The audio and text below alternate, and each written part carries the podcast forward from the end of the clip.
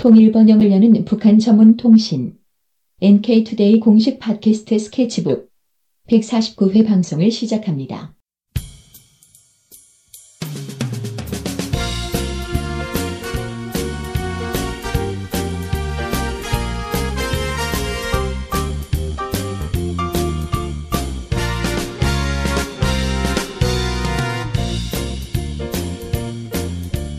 안녕하세요. 김혜민 기자입니다. 안녕하세요. 문기환 기자입니다. 네, 오늘 보 소개해드릴 어, 기사는요. 어, 박근혜 대통령과 최근에 이제 일본의 아베 신조 총리가 한일 정상회담을 가졌었는데 네. 이거에 대한 북한의 입장을 좀 다뤄보고자 합니다. 음, 이게 박근혜 정부 들어서 첫 한일 정상회담이었잖아요. 네, 몰랐는데 그렇더라고요. 네, 그동안 사실 한일 관계가 별로 안 좋다는 얘기가 많았어요. 네. 왜 안 좋았는지는 모르겠어요. 왜 안 좋았을까요? 좋았을 것 같은데. 네. 근데 어쨌든 명분상은 뭐가 문제였냐면 네. 그 위안부 문제 있잖아요. 네. 일본이 이 문제에 대해서 음, 제대로 처리를 해야 된다. 그래야 음. 정상회담도 할 수 있다. 이런 입장이었거든요. 네. 그래서 이번에 이제 정상회담을 했다는 건 뭔가 일본에서 위안부 문제와 관련해서 뭐 처리를 잘 했나 보죠?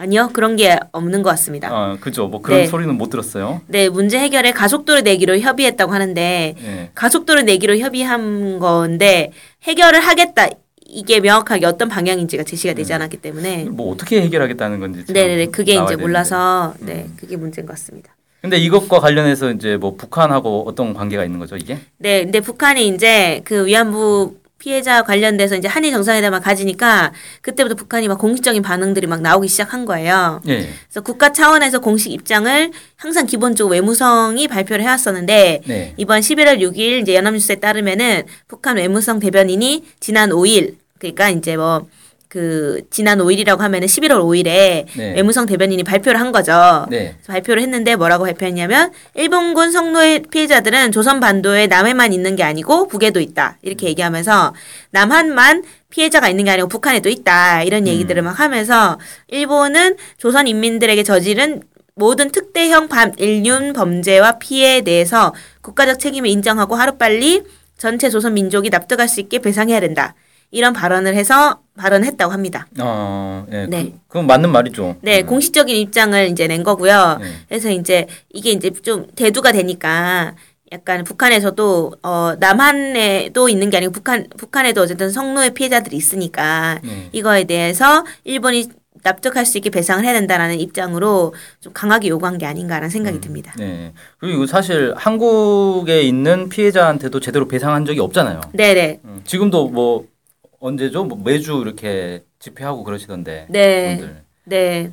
그래서 이제 그 북한 같은 경우도 마찬가지죠. 아예 이제 북일 간에는 이제 뭐 수교가 맺어지진 않은 네. 상태니까. 협상 자체가 없었던 거죠. 네네네네. 이건. 뭐 2000년부터 15년째 협상은 하고 있습니다. 근데 이제 뭐 납치 문제 뭐 이런 거 얘기하면서 이제 뭐 네, 진척이 없는 거죠. 네. 네. 그래서 어쨌든 외무성 대변인은 일본에 의해 조직된 이런 성노예 범죄는 여성의 존엄, 정조, 육체를 깡그리 유린한 시효 불적용의 극악한 특대형 인권 유린 범죄다 이렇게 주장을 했어요. 저 이런 건 시효를 적용하면 안 되죠. 네네네. 반인륜 범죄인데. 네네네. 이렇게 하면서 일본군 위안부 문제의 좀 심각성을 강조했습니다. 예. 북한에 이제 위안부 피해자들이 있는 거 아니에요. 네네네. 지금 생존에 있는 사람들도 많이 있겠죠. 네, 있을 것 같아요. 그래서 이제 북한에 있는 일본군 위안부 피해자들의 존재는 2004년도에 서울에서 과거 청산을 요구하는 국제연대 협의회의 국제회의가 열렸었는데 네. 그 회의를 통해서 한국에 알려졌었습니다. 음. 이게 네. 북한에도 우리도 이제 뭐 예를 들어서 뭐 정신대 뭐 대책 협의회 뭐 이런 게 있죠. 네, 그런 단체가 정대협. 있죠. 네네네. 네. 이게 있는데 이제 조, 북한에도 조선 일본군 위안부 및 강제 연행 피해자 보상 대책 위원회라고 있습니다. 음. 네. 그 당시에 이제 이 위원회에 홍선옥 위원장을 비롯해서 피해자 9명이 어, 한국을 방문을 해 가지고 그리고 이제 또 리상옥 이제 피해자분이 계세요. 예. 그분하고 또 징용으로 끌려갔던 이제 황종수란 피해자가 예. 그당 생생한 증언을 한 적이 있다고 합니다. 음. 네. 그래서 이제 어쨌든 북한의 이제 그런 위안부 문제나 이런 것들에 대해서 이제 뭐 포토 저널리스트 일본인 이토 다카시라고 있거든요. 예. 이분은 또 위안부 할머니들 얘기를 직접 들었었어요. 음, 북한에서. 네, 네. 직접 들었었는데 그걸 보고 너무 충격을 먹, 먹었었거든요. 네. 근데 얼마나 잔인하냐면은 뭐 임신한다고 해서 자궁을 그냥 막 드러내고 음. 일본군들이 재미로 이제 위안부 배에다 문신을 새기기도 하고 어, 저그 사진 봤습니다. 네네 그리고 뭐 그 외에도 엄청 훨씬 잔인한 게 많아요. 네. 그래서 막 그 자리에서 막 칼로 죽여버리고 음. 막 피를 막 할머니들에게 핥아라 막 이 친구 음. 막 이런 것도 있고 어떤 그 잔인한 내용들이 너무 많이 있는데 이거 인터넷에 보면은 많이 이제 떠돌고 있습니다 네. 사실.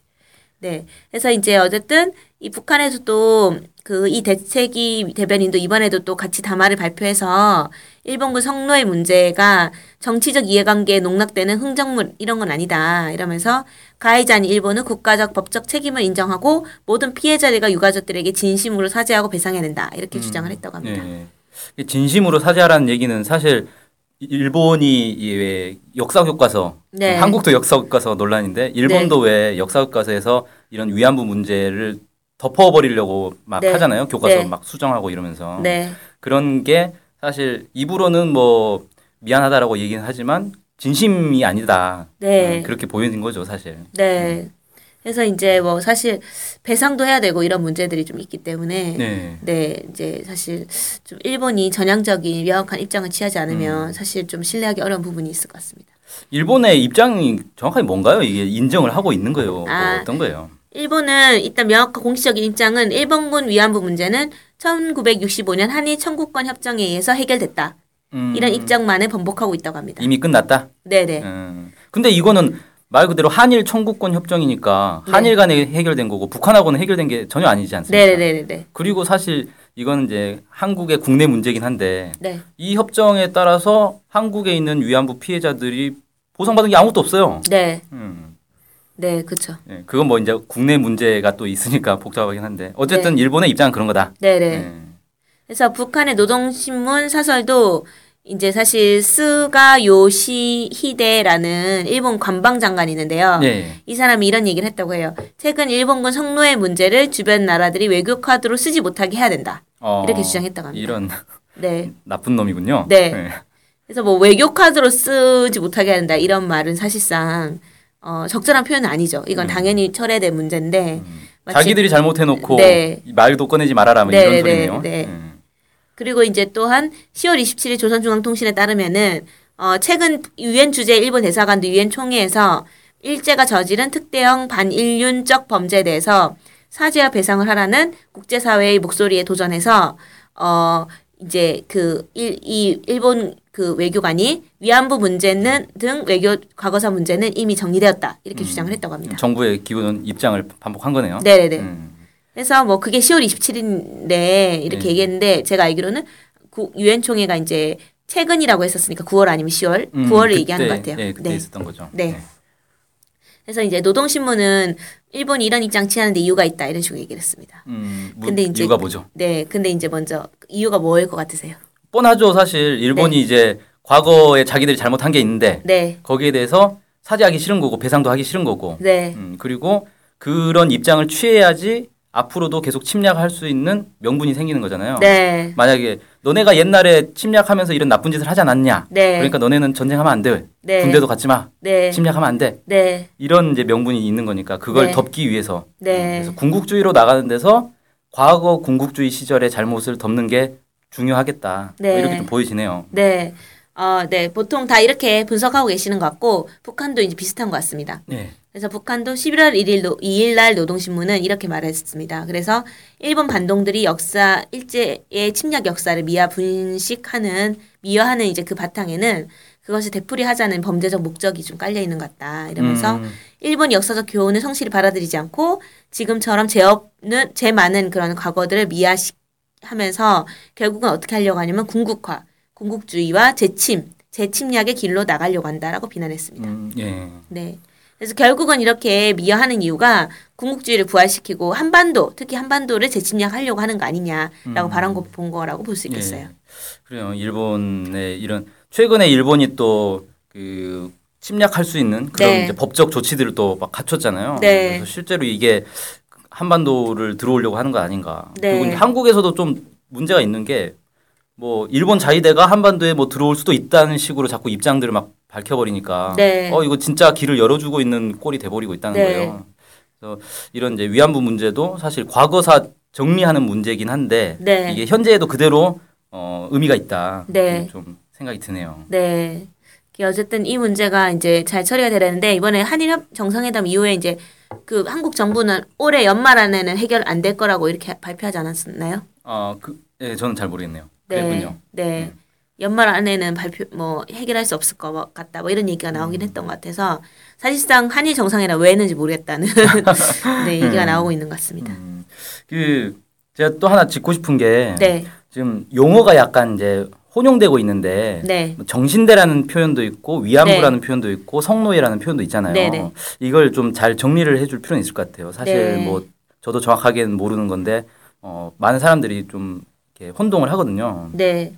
정신대는 어쨌든 기본은 제가 알기로는 일제 시대 당시에 쓰던 단어죠. 아, 정신. 총동원 이런 식으로 했었으니까 네. 국민 정신 총동원 뭐늘 한다해서 운동본부도 꾸리고 그런 음. 관변단체들을 만들어서 했기 때문에 기본 정신대 이런 단어들은 그 당시에 썼던 그런 단어들인 것 같고 일본이 쓰던 단어다. 네 일본이 썼다는 건 모르겠는데 어쨌든 기본 그 사람들을 명칭했던 호칭이었던 거 아닌가 이 생각이 네. 좀 들고요. 예.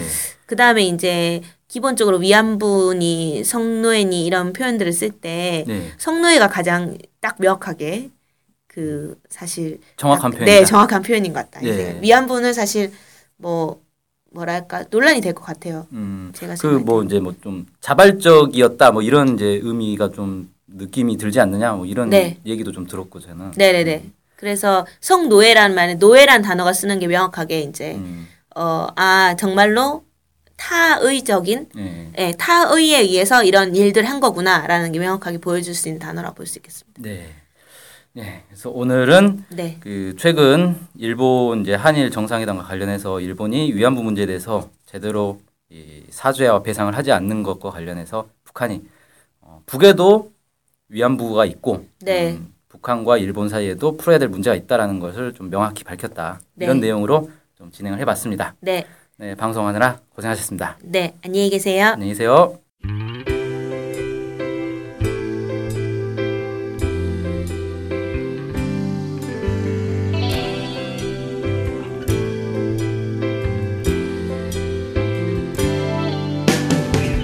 북한 소식을 알고 싶은데 일목요연하게 정리된 사이트나 언론사가 없네요. 네, 많은 언론들이 북한 소식을 다루긴 하는데 믿을 만한 것도 부족하고 한눈에 쉽게 보여주는 것도 없죠.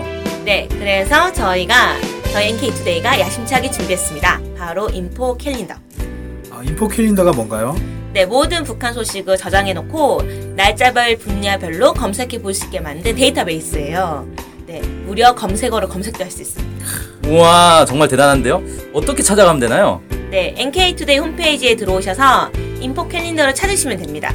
네, 오른쪽에 배너가 달려 있으니 쉽게 찾아볼 수 있습니다. 네, 북한 소식을 빠르고 간편하게 볼 수 있는 NK투데이 야심작 Info Calendar 많은 이용 바랍니다.